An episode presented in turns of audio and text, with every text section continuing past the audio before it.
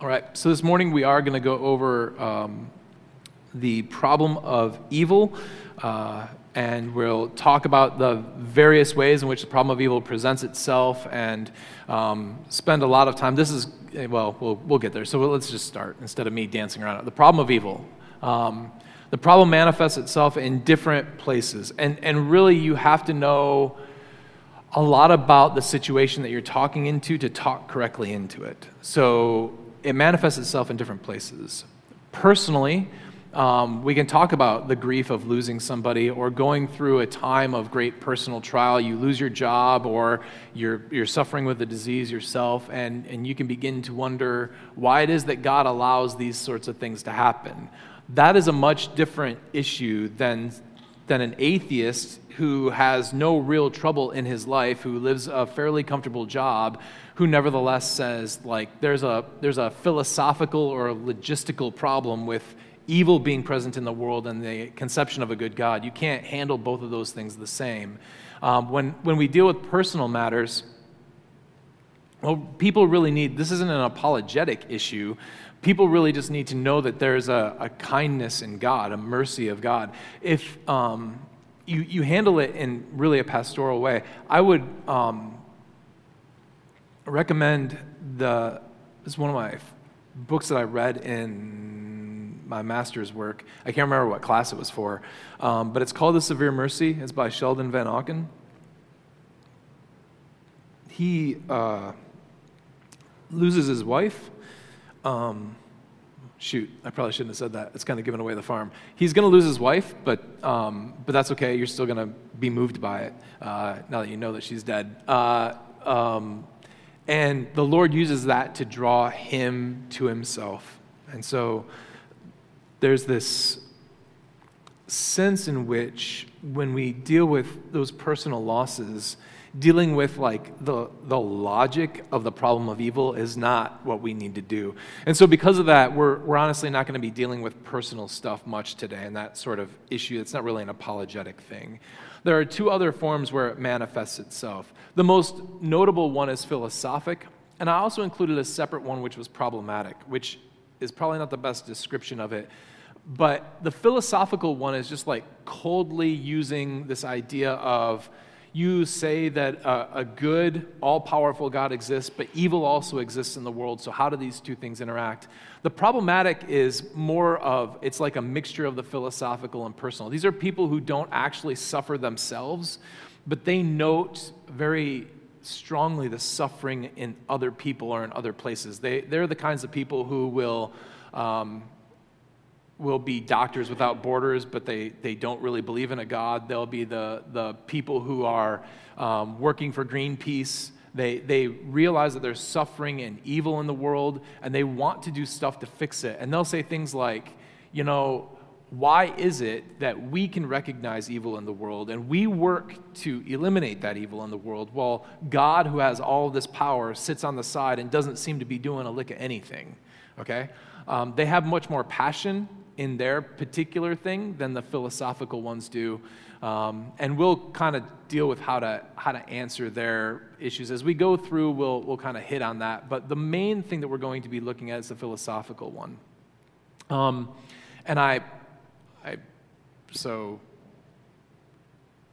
I apologize for that. We'll talk about why that is, but it's going to be more philosophical today than it otherwise would be, but very biblical. So hopefully it, it works. Um, but then we also need to talk about how it manifests itself.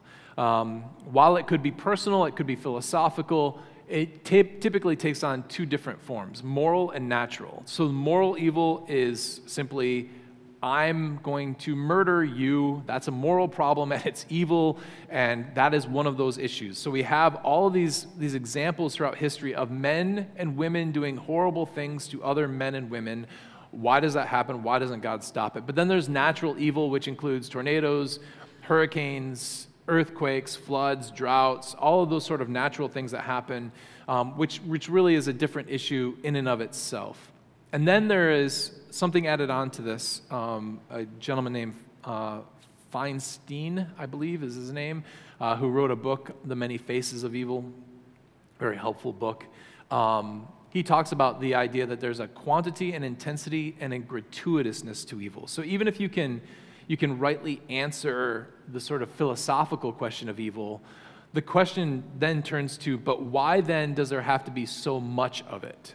Right? Why is the quantity of evil so great? And then, even if it's not just the quantity, the sheer amount of people being jerks in the world, why is it so intense at times? Why is it that Stalin is allowed to butcher 30 million of his own people? Why do, do things like World War II happen? And then the gratuitousness of it. It doesn't seem like it would be one thing if that pain and the suffering had a clear and evident end that was good, right? So there are plenty of situations that we can point toward where we see something that's really evil happening before our eyes, but we realize that in some small way, that helped people realize something and then something better came out of it. So, one accidental death makes a law that saves the lives of millions of people, right? So, that, that's a tragic loss, but we can see the goodness of it. But that's not all suffering in the world, that's not all the evil in the world. A lot of it we would look at and be like, it, there just doesn't seem to be anything good that came from it. So, um, this is, this is kind of where the, the manifestation of it. But then we also then need to talk about what the problem actually is. And the best statement of the problem um, probably comes from David Hume, who we talked about last time. Uh, this is a philosopher in the 17th century, 17th, 18th century, um, where he said, Is God willing to prevent evil but not able? Then he is impotent. Is he able but not willing? Then he is malevolent. Is he both able and willing? Why then is there evil? So the idea is God is all powerful and he is good. If he is all powerful and good, that means that he is willing to end evil, he's good, and he's powerful enough to end evil, he is omnipotent. But evil exists in the world. And so the way that this works is if evil exists in the world, then he is either not omnipotent or he is not all good because if he were both of those things, evil wouldn't exist in the world. Okay? So, as we consider this particular problem, we've got um, a couple of things to go over. It is inherently philosophical and deeply philosophical. I will try to make it as, as not deeply philosophical as I can, but there's no not wading into that. There's a reason why it's inherently more philosophical than things like proofs for the resurrection and things like that. Um, one is that we're obviously dealing with morality. It is the problem of evil, and then that causes us to need to answer the question of what is evil? Why, how do we define evil? Why, why do people who don't believe in God recognize evil? There is, as we will see, um, the problem of free will. And anytime you talk about free will, you're inherently talking about something that is very, very hard to describe other than in philosophical terms.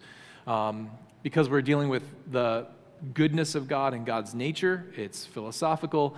And then we're also going to have to talk about cause and agency, which again is philosophical. So part of this is my just apologizing about the apologetic of the problem of evil and that it's philosophical, it's deep. I apologize. You will, you will live through this if you don't fall asleep and hit your head and die on the pew in front of you.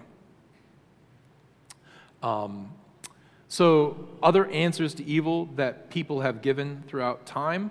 Um, the first one consists of the idea that evil doesn't actually exist. And you can find this in Buddhist belief and in Scientological belief. Um, that, that they say that it's just a mirage. It's, it's, a, it's a misperception that you have that evil exists or that even pain exists. Buddhists are very high on this. Scientology believes in, in like it's a moral issue, like you don't, you're not pure enough before God, and so you perceive that, that this exists. And she's Mary Baker Eddy was really messed up. Anyway, uh, you also get this with at least some moral relativists and atheists who are being honest. Okay? So if they're honest, it's very, very hard for them to call what they see out in the world evil, right? Evolution is basically red in tooth and claw. It's based on murder and violence, and that's what's propelled our species forward, which is really odd because the whole, like, people who are hugging polar bears and stuff uh, they don't want them to go extinct, but this is basically what natural selection is, right? They can't handle climate change, so get out, right? But that's not what they say, that's not what they believe. Uh, but they, they, have, they have a little bit of a problem saying that evil actually exists. So some of them would say that it just it doesn't, but for sake of argument. Um, others would come back and say that God is very limited. Um, this is actually the answer of something called open theism. Open theism is thankfully a theology that prop, popped up in the mid 90s that hasn't actually taken hold anywhere.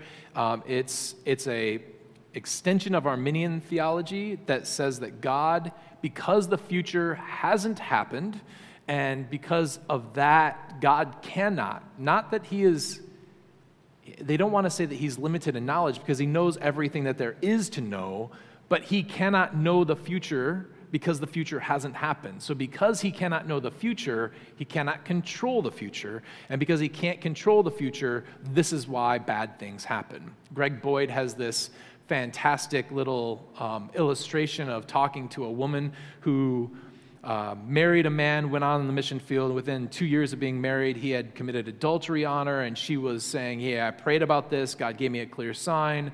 Um, and yet, here I am, broken. And, and when he finally left her, devastated uh, by going in with his lover. Um, she then found out she was pregnant with his child, which was like doubly bad. And Boyd's answer to her was basically, Well, God really tried, but he can't stop the free actions of people. And he's like, Hey, her faith was restored. And I was like, Well, that, I mean, faith is restored maybe in God being on her side, but like, it doesn't seem like God can do much to prevent things from happening. Like, he, he didn't even send an angel to like hurt the guy, right? Like he could have done a number of, even outside of open theism, God still didn't act like in a way to prevent this from happening. So, anyway, open theism is, is one way that God is limited. Um, God tries, but he simply can't stop evil. So, Hume says that he's impotent, and they frankly would say, in some way, shape, or form, yeah, God is impotent. But this obviously is not our answer to evil.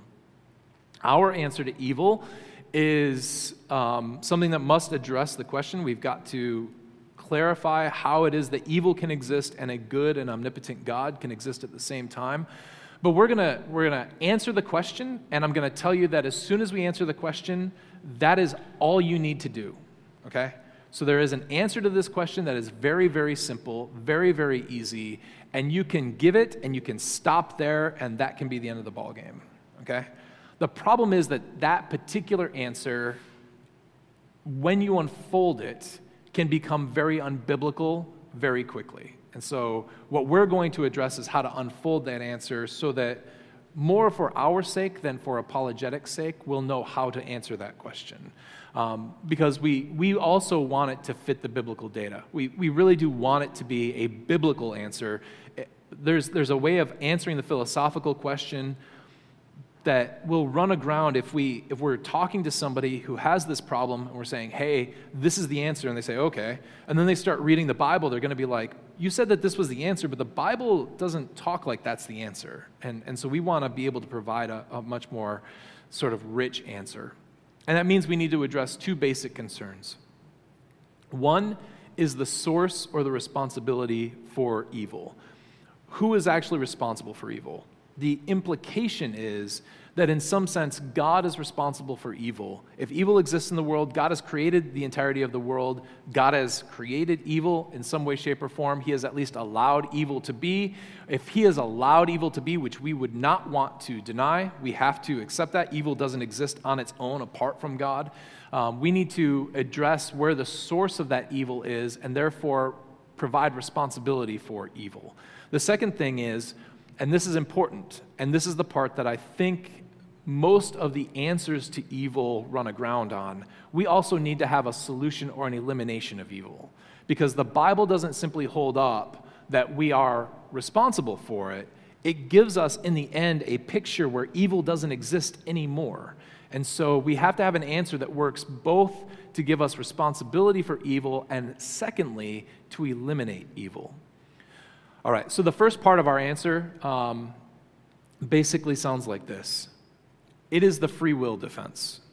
And that defense says, in sum, that God created us all with choice. And that choice necessitates the possibility of evil actions by everyone. Okay? So when he makes Adam and Eve, Adam and Eve have the ability to choose the good or to choose the bad. They have that choice. And, and you might say, an atheist might come back and say, yeah, but your story says that God placed that tree there. But there was always, there was always going to be something that could have elicited an evil response from them, right? There, there could have always been a way for them to engage in immoral behavior. That just happened to be sort of the, the way in which God allowed them to address it. But nevertheless, it basically says God created us with choice, and that is it. That's it. The argument is that this is either necessary in creation or simply better than the determinist alternative. And so this is what we mean by determinism versus free will. Determinism basically says that your choices are determined sort of advanced. They're, they're determined ahead of time. So that it's like Greek literature when, when there's a somebody goes to the fates and the fates say, hey, this is going to happen, and then they go to elaborate measures to make sure that that thing doesn't happen, which those elaborate measures are the thing that brings around the, the thing that they were trying to avoid, right?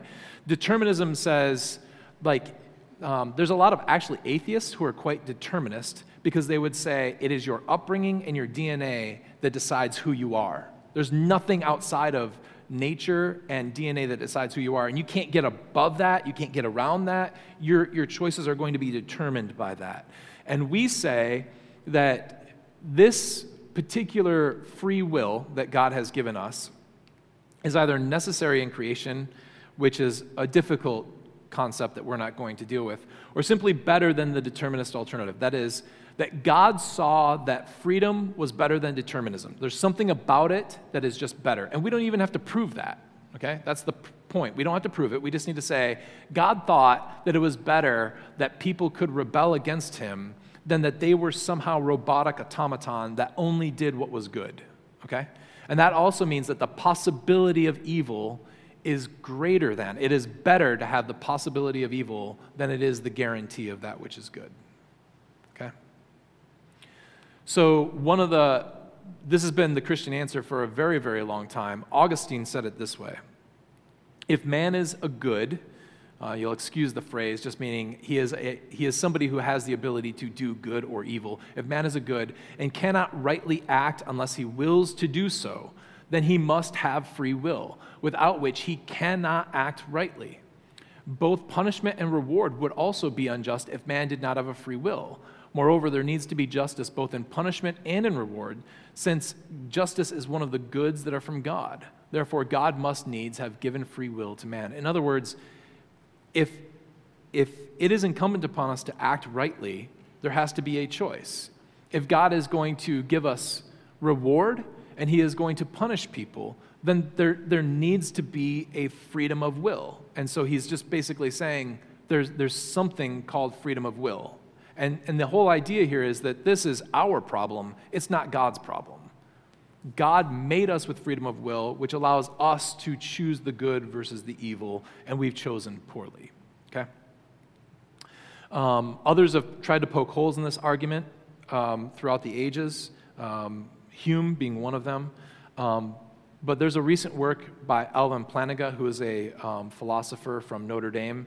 Um, and by the way, it seems like this is pretty, pretty lay level stuff. I'm going to tell you that it gets deep very, very quickly and, and beyond the scope of anything we're going to talk about here. This is a, if you're terribly, terribly interested, I'm sure that that's a very good book. I've read other things by Alvin Plantinga, um, and he's very bright and cogent on everything. So he answers these questions fully, and he uses some uh, very philosophical language and some very plain language, and some of it's good, some of it's not. The, the basic idea is after Plantinga wrote this, he has basically answered every possible problem that people have with the free will defense. So this is the simple answer. If someone comes up to you and they've got like they've got this problem, if, if evil exists and, and God exists, then these two things can't match. Your conception of God means that there must not be evil. Our simplest answer is God made us with free will. We chose to do evil, which then necessitated all the natural evils as well, right? So when you then talk about the two places where it comes up, moral evil and natural evil, it's then very easy to say, and natural evils were part of his, his sort of chastisement for that moral evil. Like he couldn't just leave people in a state of Eden where they thought it was okay. So he also allowed things like earthquakes and droughts and stuff like that in order to chastise or punish um, that which is evil. There is no, there is, I think, no cogent response against those things. So if you want the most bare bones approach to this, that's your answer. That's your answer. So at one level, this can be our answer and we can leave it there. But there's a problem. And that problem is that our answer to evil has indeed problems if we just leave it there. We have to define what free will is. Okay? So please just bear with me for a bit. Most answers turn on the idea that choice cannot be causal. And what we mean by causal is your choice could always be otherwise. If it's truly a free choice, then you have the ability to go back. If, let's say, you could get in a time machine and all things were equal, you could go back and you could choose otherwise simply because your will said, I'm going to choose otherwise. You can always do it differently. That's the idea. Um, and so, if we look at like the Stanford Encyclopedia of Philosophy, um, they say that free actions must be uncaused. There can't be anything that anything outside of your own will and your own choice that makes you choose something. Okay? You can't be pushed into it by some external force. You can't do that. Um, or that they can be non deterministically caused. That is, there can be something of a cause, but it can't determine your choice. In other words, what we get, get down to is something like if you have a choice of either A or B, and this could be, you know, driving or walking, riding the bus. It could be peanut butter and jelly or chicken sandwich, right? There's nothing that restricts you from choosing either one. Okay? It is only your choice that restricts you. It isn't some other factor. It's not fate. It's not God. It's not DNA. It's nothing else. It is simply your choice. That's it. That's all it means. It's not that you don't have reasons for wanting to walk. Maybe it's a nice day. Um, it's not that maybe you, you, you like peanut butter and jelly and you don't really care for chicken. Whatever the case might be, you can have reasons, but you're simply choosing. It's the choice itself that matters. You certainly could choose either. Okay? So, this is where we come back to the biblical thing. Our answer needs to provide two answers, both biblical. And the first one is that we have to have sort of a source for evil, that we can be responsible for evil and not God, and that there is an elimination of evil. When it comes to responsibility for evil, we pretty much have it, okay? So, take for instance, without choice, without us having a choice, there is no responsibility for what we've done, okay? So, if, if someone's brakes failed, um, and had an accident, would they be responsible for the accident? So if, if their brake line pops and they're driving at 25 miles an hour and they run into a house or a business or something like that, would we hold them responsible, like that, that they, they caused this accident? We might, if they just neglected for years their brakes, they knew that there was a problem, they didn't do anything about it, but let's assume that that's not the case. It was just a freak, freak, freak accident we would say, even though they were behind the wheel, we would say, well, well no, you, you're not actually responsible. You didn't have a choice. You couldn't stop the car. If you can't stop the car, then there's no responsibility. Um, they, their will played no role. If, they're, if they can't choose, then they're not responsible. We hold people responsible for what they choose to do. Okay? So when it comes to the source of evil, um, we, we then can give a green check to that. We were saying, hey, our, the answer of, of what we call libertarian free will, where, where you just choose between one thing or the next, that, that makes us responsible, not God. That means that we're clear there. The problem is, it's not at all apparent how libertarian free will is going to eliminate evil, okay? And this, this is particularly irksome because, one, it leads us into an idea of Pelagianism, or it leads into the problem of permanence. Um, Pelagianism is a heresy from the third and fourth centuries where Pelagius, who is a bloke in England, um, said, What's going on is we just always have choice. And what we need to do is simply choose to follow God. And if we choose to follow God, we will be saved. If we don't choose to follow God, we won't be saved. And, and he had no room for any sort of movement of the Spirit He had no room for God intervening at all. It was all our abilities. We were basically neutral human beings. But obviously, in Romans, in the book of Romans, Paul doesn't talk like that. Um, we can choose either good or evil, is what Pelagianism says and what free will libertarianism says. But Paul says that no one does good, not even one. Now, you would have to say that there's at least a 50 50 shot, right? Somebody out there is doing good, but he doesn't even say no one is good. He says no one does good. That means every time they're choosing between A and B, they're always choosing wrong. No one does good. No one does good. Not even one. You can't find anyone. And that this is kind of the kicker to it as well. He's just so strong on this. You were slaves to sin. You were slaves to it. Like there, there wasn't freedom there. I don't care how you want to translate the word slave here, whether it's slave or servant. There is no freedom there. There's no like, I get to choose either to do what is right or to do what is wrong. He says, no, no, that's not how it works. You were slaves to sin. So it doesn't work for Romans, but it also doesn't work for the book of Revelation. In the end, evil and sin must be abolished. And so Revelation 21 4, he will wipe away every tear from their eyes, and death shall be no more. Neither shall there be mourning, nor crying, nor pain anymore, for the former things have passed away. This becomes pretty hard when we consider the fact that this is really difficult to be true by free will. If it was better for God to make us with free will than to be just deterministic, automated, robotish humans, in heaven we would expect that that would still attain. There's no reason why heaven should be worse than this place. So if heaven's better, we still have the choice in heaven of committing evil. If we still have the choice in heaven of committing evil, then there's still the problem of pain. There's still the problem of bad moral choice. There's still the problem of sin. None of it goes away. In other words, the best you can hope for is God to more quickly get rid of the evil people I don't even know what you could hope for. Eventually, you're just all going to get picked off one by one, right? Because there's no elimination of it. You're still able to choose one or the other, okay? So, when we get right down to it, we need both freedom so that we are responsibility for evil and restriction somehow so that we can be free from evil. Does this make sense to everybody? What we're getting at? Am I losing folks? Probably. So, we need, we need to be responsible for it. We need some mechanism by which we can be responsible, but we also need that same mechanism to be such that God can intervene and he can stop us from being evil. Okay? The best answer to this, I think, because our answer to evil does have solutions, is to rethink what we mean by free will. Um, the best solution is to think that we have freedom. I'm going to call it freedom of desire. It's still freedom of choice, but it's it's distinct in that we always choose what our heart desires.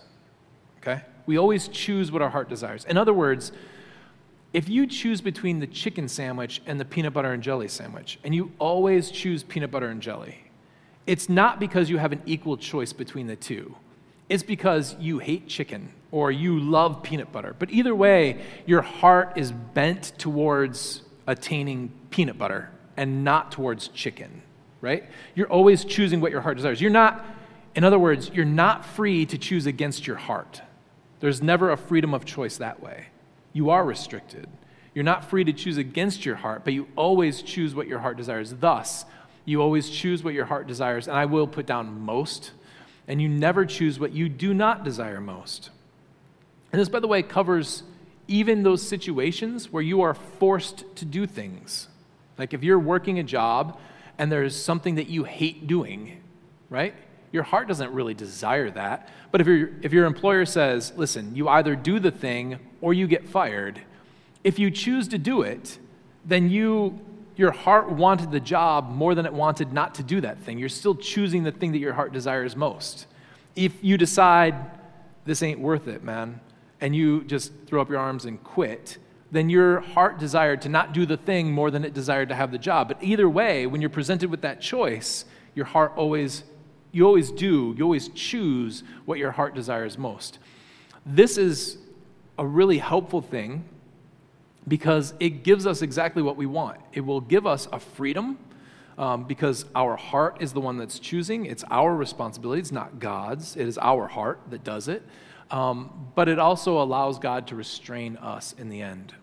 And so, the really good thing is this makes sense of the biblical data. So, one of the best places to go for this kind of thing is to the book of Exodus, where we have Pharaoh and we have Moses, okay? And so Moses goes before Pharaoh and he says, Let my people go. And we know how the story runs, and the story is that Pharaoh has his heart hardened by God.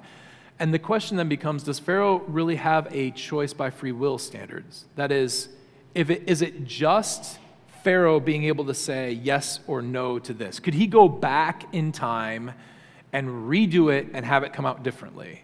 And the answer is, I think, pretty clear biblically that that, that was never going to happen. At no point in time was God going to allow Pharaoh to let the people of Israel go and serve the Lord in the wilderness for three days.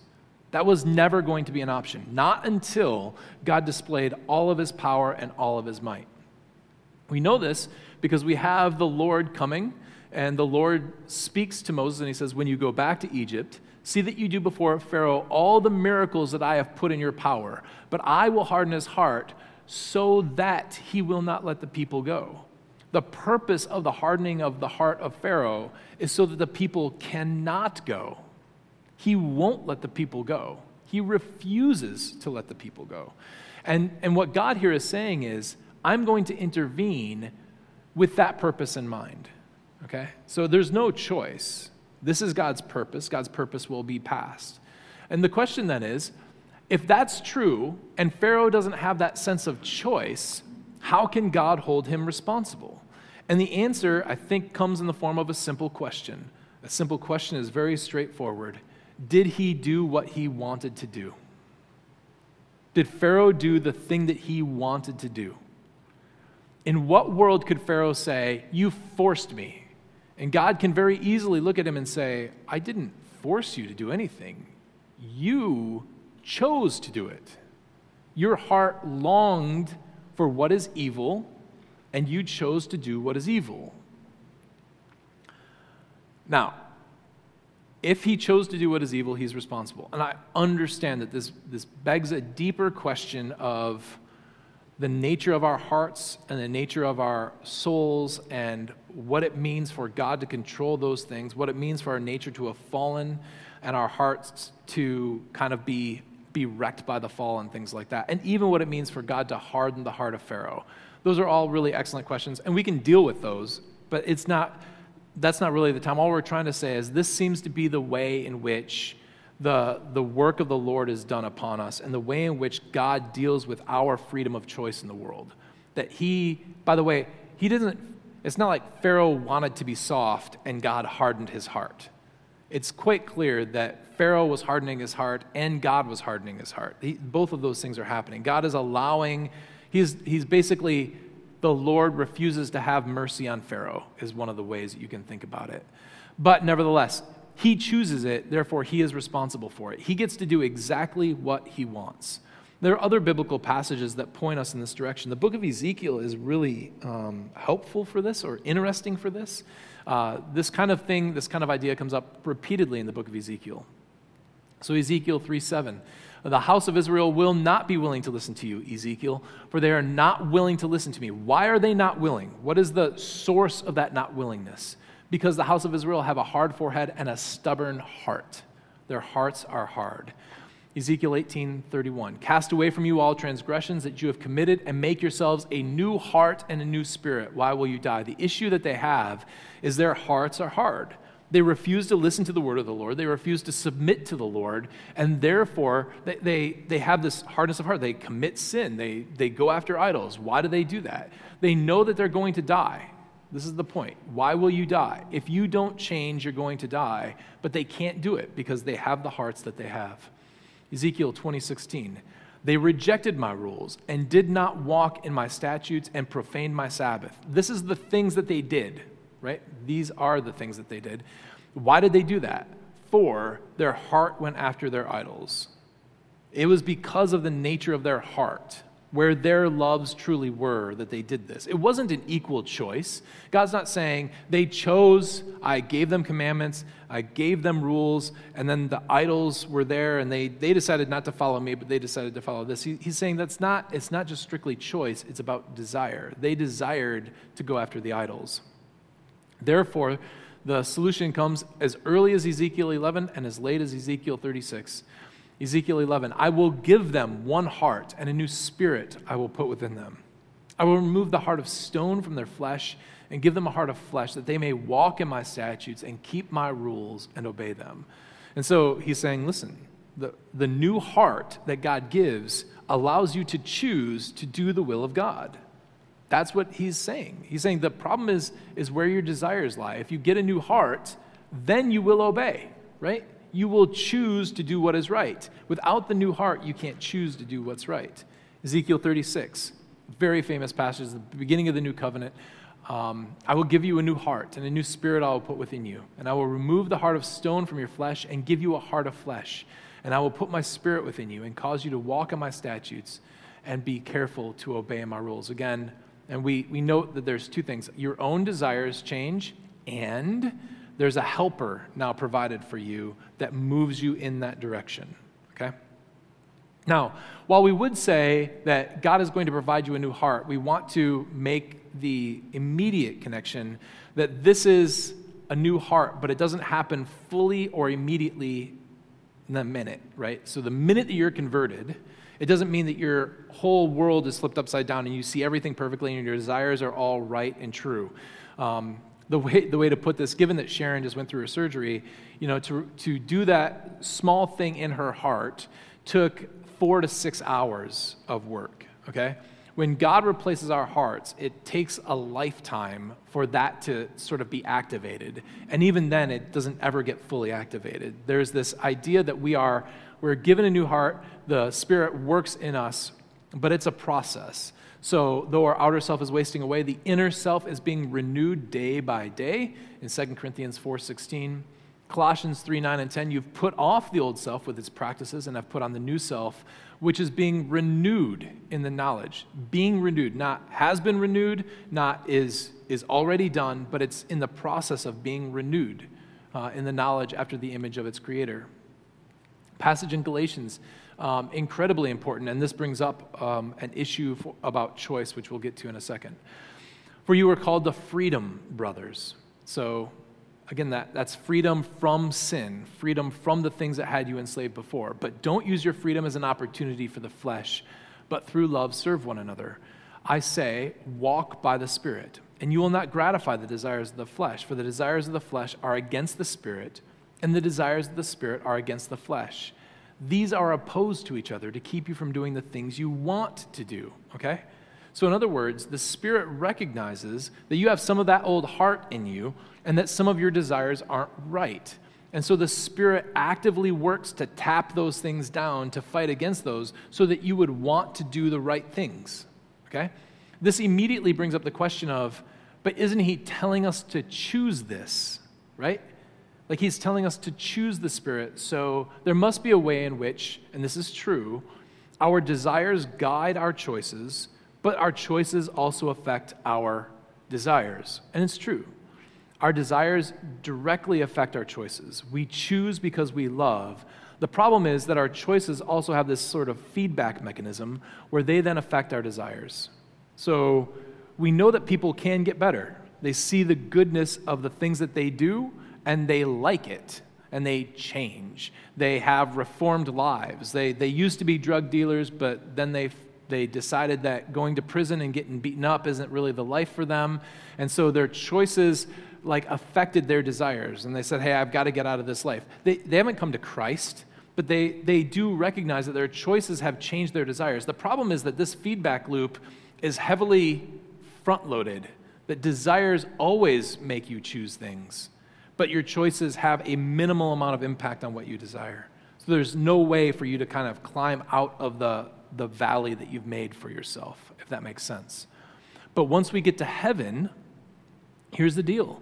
In heaven, when we have a pure heart, we will only make good choices, right? When we get to heaven, We will be pure and holy in all of our respects. Therefore, everything we desire, everything we long for, and because of that extension, everything that we do will be good, right, true, and pure. Because of that, our good choices will then reaffirm the pureness of our heart. We will see the goodness of those things. It will reaffirm those things to us, and it will it won't purify our heart, but it will at least reestablish our heart. I, that's not even the right word. Reaffirm our heart. It'll it'll say, "You did well. Keep doing well." Right? Like it's it's basically our choices loop back in the same feedback loop. So there's there's no falling in here. Right? If your heart is pure and can only choose what is good, and that good can only provide good feedback to you, then there's, there's no way to fall in here. There's no way for you to sort of crumble. There's no way for evil to pop up its head and to do the evil and wicked things that it's done before. Okay? Um, so that means that we have to talk about creation because obviously that's not how we were created. And I think that the answer, so that what happens in heaven of pure heart, of I'm, might even want to say a fully pure heart, is if that's the if that scheme that we said, if fully pure heart, you only choose what is good, those choices then reaffirm your fully pure heart, what happened in creation. We weren't made with wrong hearts. When we hear in Genesis 1:31 that God made creation very good, um, there's a number of things that we might want to say about that. But one of the things we really want to say about that is that he looked out at creation and he saw that there was no evil. There was nothing wrong, nothing minimal, nothing that, that was, was morally objectionable. Everything was good, okay? That doesn't mean that there was a perfection yet. It doesn't mean that it was everything that he wanted it to be. And that's a really important bit of, as well. And we're going to come back to why that is here in a second. the question then is couldn't God have done all of that, given us free choice in the way that we've talked about free choice, the choice of hearts, having us give, given us pure hearts from the very get go, fully pure hearts that would never ever turn against Him? Couldn't He have done all of that without evil? and this is where we deal with quantity, intensity, and gratuitousness in the most general of ways. the point is um, that the good that God will bring about sorry, is all the better because of the evil that we've suffered. And so we, we sing this, right? Um, Christ the sure and steady anchor. We sing,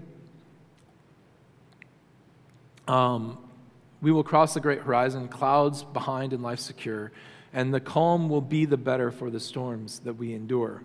And so we believe that the good that God brings out will be better because of the evil that has happened to us in our lives. And notice the things that we've gained because of sin. So I want to I want to word that very precariously, but this is true. That for the Christian, the fall is better than it never happening. I, I just don't think that we are in a position to say otherwise. God has done something where evil exists to bring about that which is better, and we have gained. We've gained a knowledge of God's goodness, mercy, and grace that Adam and Eve, in their, their innocent state, could never have had. They just they couldn't know how good God was. They couldn't have known how evil evil was. They couldn't have known how merciful and gracious God was until they fell.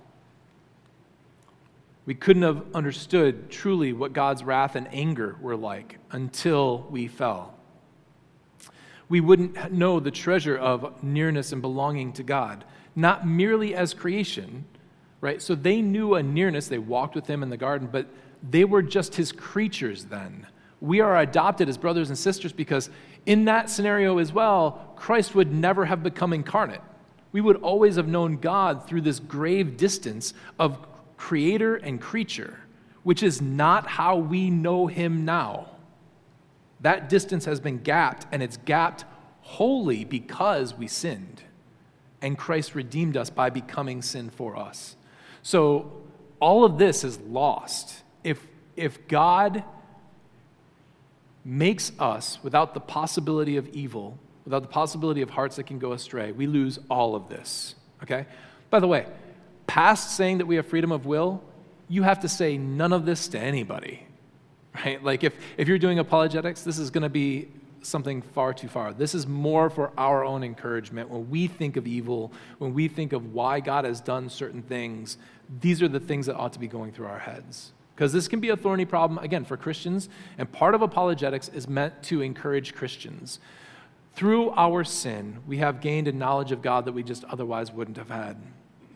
And we believe that God will ultimately bring good out of bad. So the gratuitousness of evil, the intensity of evil, all of that reaffirms to us that the sufferings of the present age are not worthy to be compared. We believe strongly that anything that seems gratuitous is not. God will use it for good. Anything that seems so intense that it can't possibly have any use for anything good, God will do that. And actually, we have the greatest example of that because the most evil thing that has ever been done, the crucifixion of Jesus, was done, as Peter says, according to the definite plan and foreknowledge of God, you crucified and killed Jesus by the hands of lawless men. What Peter is saying there is you're responsible for that evil, but God uses that tremendous evil, the greatest evil that's ever been committed, God uses that to redeem a people for his purpose and his pleasure. So God can quite obviously, there is nothing so evil that he cannot bring good. As a matter of fact, this is the best example because, as far as we are concerned, this is the greatest evil that has ever been done. And God brings out of the greatest evil the greatest good that can ever be done. So anything that lies in the middle is not a problem for us. It's just, we're, we're okay. It doesn't matter how, how wrong or wicked it seems. And ultimately, we must believe that God will make it worth it. Okay? Some, some things to think about as we go forward, and I'll have questions here in a second. I think we might even have time. Um, not all are going to buy it, and that's okay. Um, you, you don't need to, if people are really pressing you and they ask you about biblical data, you know, Randy made the comment, and we'll talk more about this in the future. The first, not today. I'm not throwing him under the bus. He made the right comment that when we start all of this, one of the things we have to do is determine like time. We, we've got to think about who we're talking to and how much time we can spend. And in all honesty, when this comes up, you might be best suited just by saying, but God made us with choice. And we chose to do wrong. That, that's all you need to do. And, and that's, by the way, even, even through our little explanation that we had here, we're not saying anything different than that. We might be understanding it in a different way than the people that we're talking to, but in the end result, we're still saying the same thing. Our hearts have chosen poorly, and therefore sin exists in the world. You don't need to go into all of the explanation because not everyone's going to buy it, and that's okay.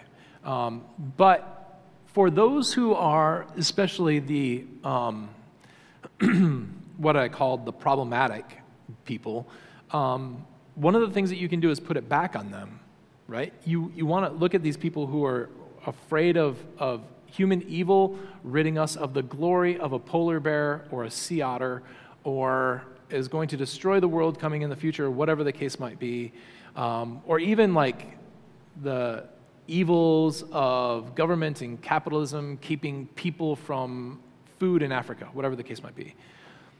If you think the world around you is evil, you know, what, what solution do you have for it? Like, it, without God, what do you, what's your conception of evil? Why does evil exist? Do you deny that evil exists? It's doubtful that those people would. Atheist might, but it's doubtful that people who are problematic, who are really fired up about it and working for it, it's doubtful that they will think that evil exists. If it does, where does it come from? Right?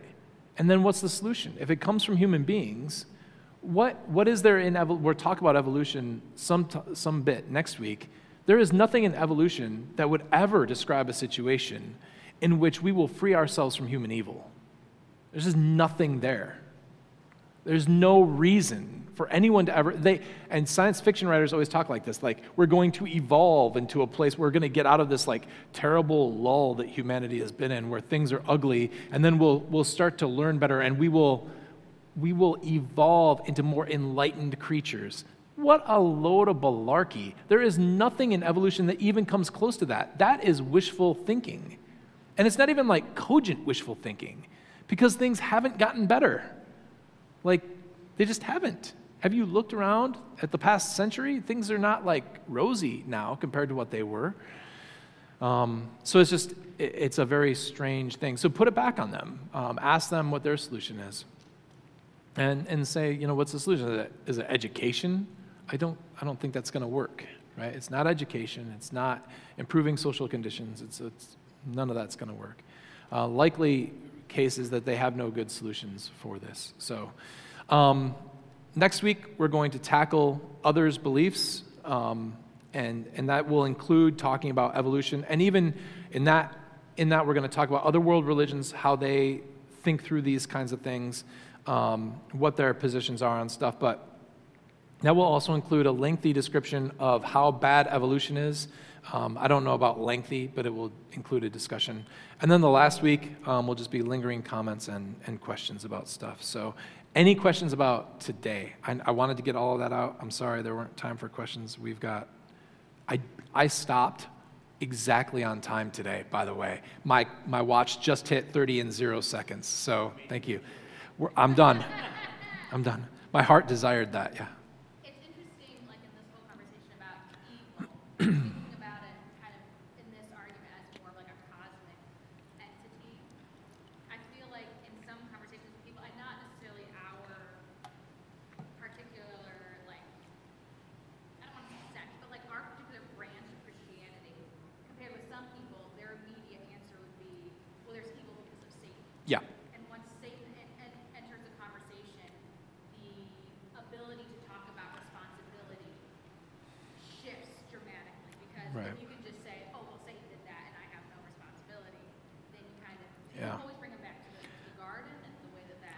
yeah, I think that that's what we what we want to do is we want to keep the responsibility on ourselves because that's where the Bible does. And it doesn't mean that there's not outside forces at work, right? So we always we always hold out, or I've, I've said before that we're all victims and victimizers, right? We we harm other people with our sin, but there are powers over us. You know, Paul and, and we we read 2 Corinthians 4.